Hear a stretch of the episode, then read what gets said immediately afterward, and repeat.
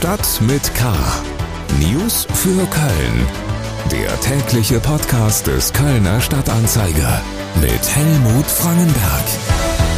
Herzlich willkommen zu Stadt mit K, dem täglichen News-Podcast des Kölner Stadtanzeiger. Seit heute ist es amtlich keine Politikerin, kein Politiker aus Köln hat es als Minister oder Ministerin in die Landesregierung geschafft. Das dürfte Kölns Rolle bei Entscheidungsprozessen auf Landesebene nicht gerade stärken. Nach den Grünen hat heute auch die CDU ihre Ministerinnen und Minister vorgestellt. Schulministerin wird Dorothee Feller, die außerhalb des Münsterlandes kaum bekannt sein dürfte. Dort war sie Regierungspräsidentin. Stadt mit K wird präsentiert von der Sparkasse Köln-Bonn. Ihre Starthelferin für nachhaltige Ideen. Mit dem S-Green Credit der Sparkasse Köln-Bonn ist ein Zuschuss bis 1600 Euro möglich. Den Link zu unserem Sponsor finden Sie in den Show Notes zu dieser Ausgabe. Unsere Themen am 29. Juni in Stadt mit K. Chaos am Flughafen. Aus dem Ausland sollen Hilfskräfte angeworben werden. Keine Verbesserungen am Neumarkt. Die Drogenszene prägt den Platz und sein Umfeld.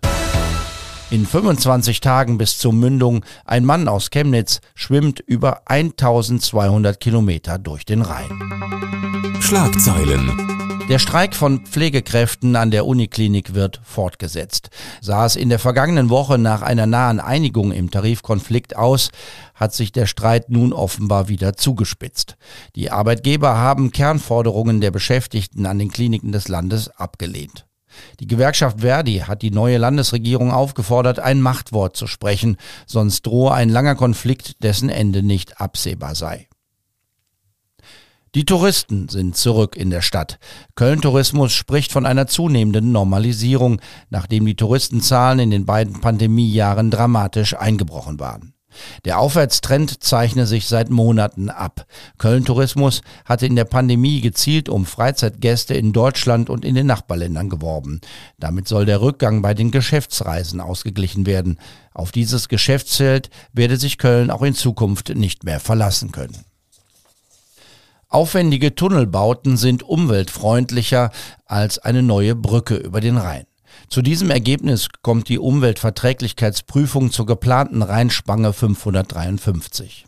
Zwölf Varianten für die Autobahnverbindung der A555 und A59 werden zurzeit geprüft.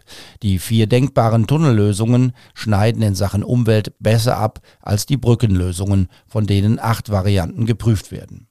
Über den Plan, eine neue Autobahnbrücke über den Rhein oder einen Tunnel unter dem Rhein zu bauen, wird seit Monaten heftig diskutiert. Die Verbindung soll den Verkehr rund um Köln entlasten.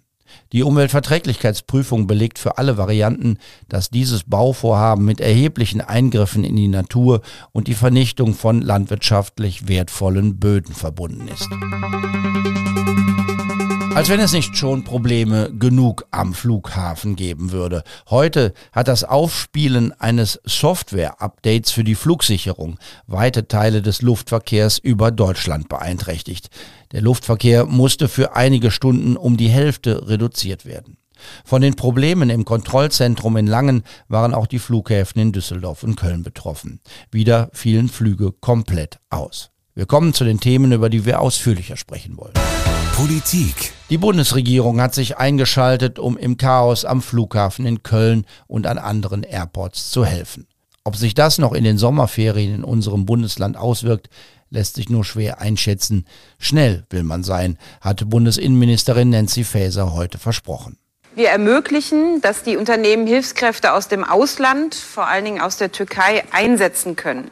Die nötigen Aufenthalts- und Arbeitserlaubnisse erteilen wir sehr schnell. Dazu hat sich mein Haus schon bereit erklärt und wir sorgen dafür, dass es kein Lohndumping gibt und auch die Beschäftigten gut untergebracht werden. Die Bundesregierung will zügig und befristet die Voraussetzungen für die Einreise und den Aufenthalt von Arbeitskräften aus dem Ausland schaffen.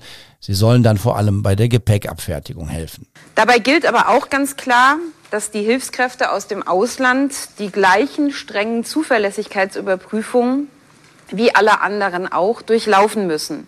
Bei der Sicherheit gibt es aus meiner Sicht keine Abstriche, Das ist den Bürgerinnen und Bürgern auch nicht zuzumuten. Und wir sind zuversichtlich, dass bei den Zuverlässigkeitsüberprüfungen, die durch die Länder erfolgen, auch alles dafür getan wird, dass das schnell erfolgen kann. Bundesarbeitsminister Hubertus Heil sagte, dass die Erleichterungen für die Einreise ausländischer Arbeitskräfte nicht zu einem Sozialdumping führen dürfen. Die Anstellung über Leiharbeitsfirmen ist ganz verboten. Der Arbeitsminister verband die Verkündung der Initiative des Bundes mit Kritik an den Fluggesellschaften.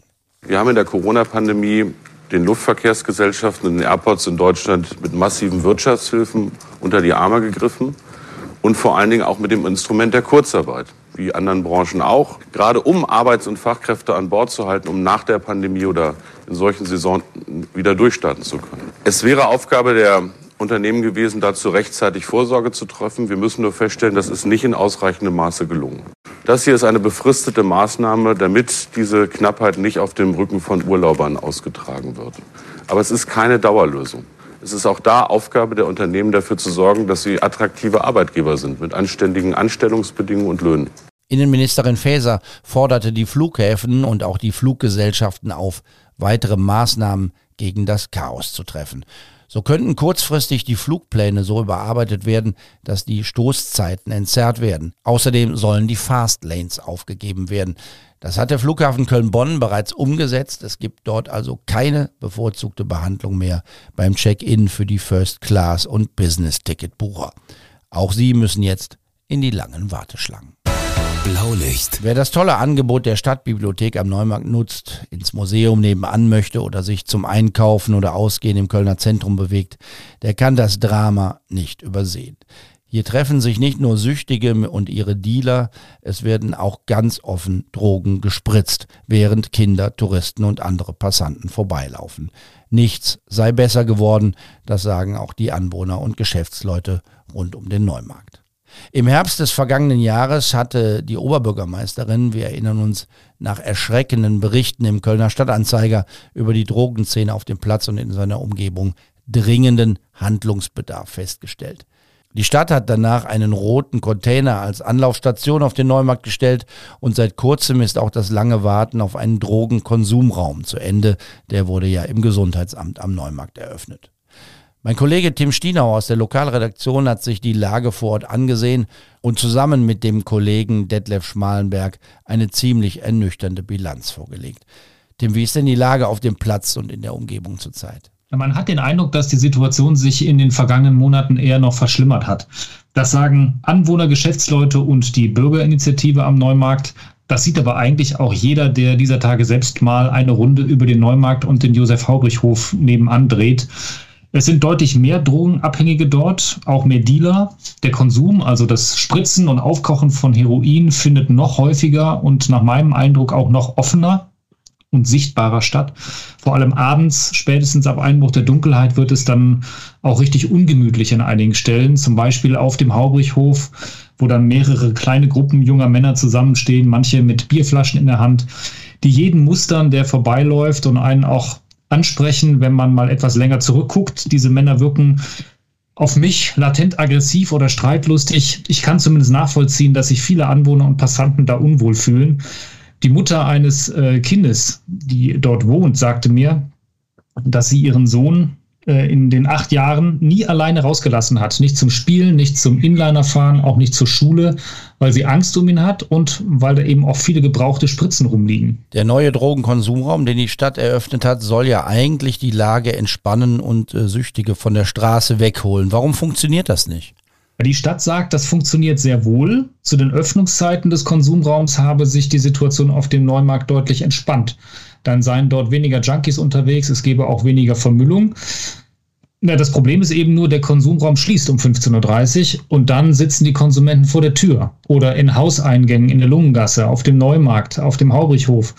Und äh, gerade bei dem schönen Wetter im Moment zieht sich das dann auch oft bis tief in die Nacht, äh, erzählen Anwohner und rufen dann auch immer wieder Polizei oder Ordnungsamt, weil eben einige aus dieser Szene viel Lärm machen, herumbrüllen, schreien, Bierflaschen zerdeppern, also etwas.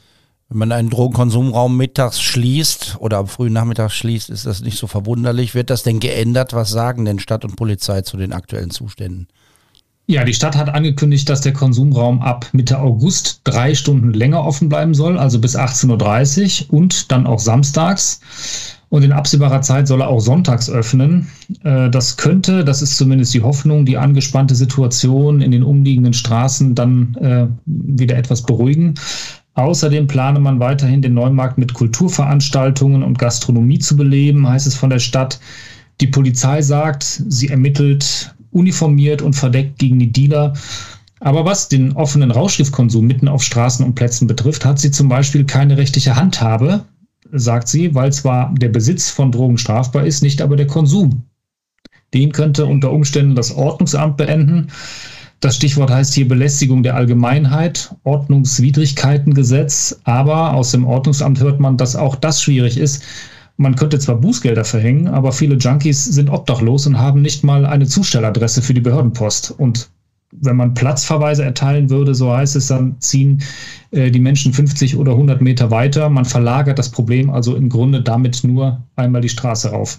Wir werden das weiter beobachten. Herzlichen Dank, Tim Stienauer, über die Drogenszene am Neumarkt. Sport. Das Projekt ist faszinierend und gleichzeitig auch ziemlich verrückt. Da schwimmt ein Mann durch den Rhein in 25 Tagen rund 1200 Kilometer.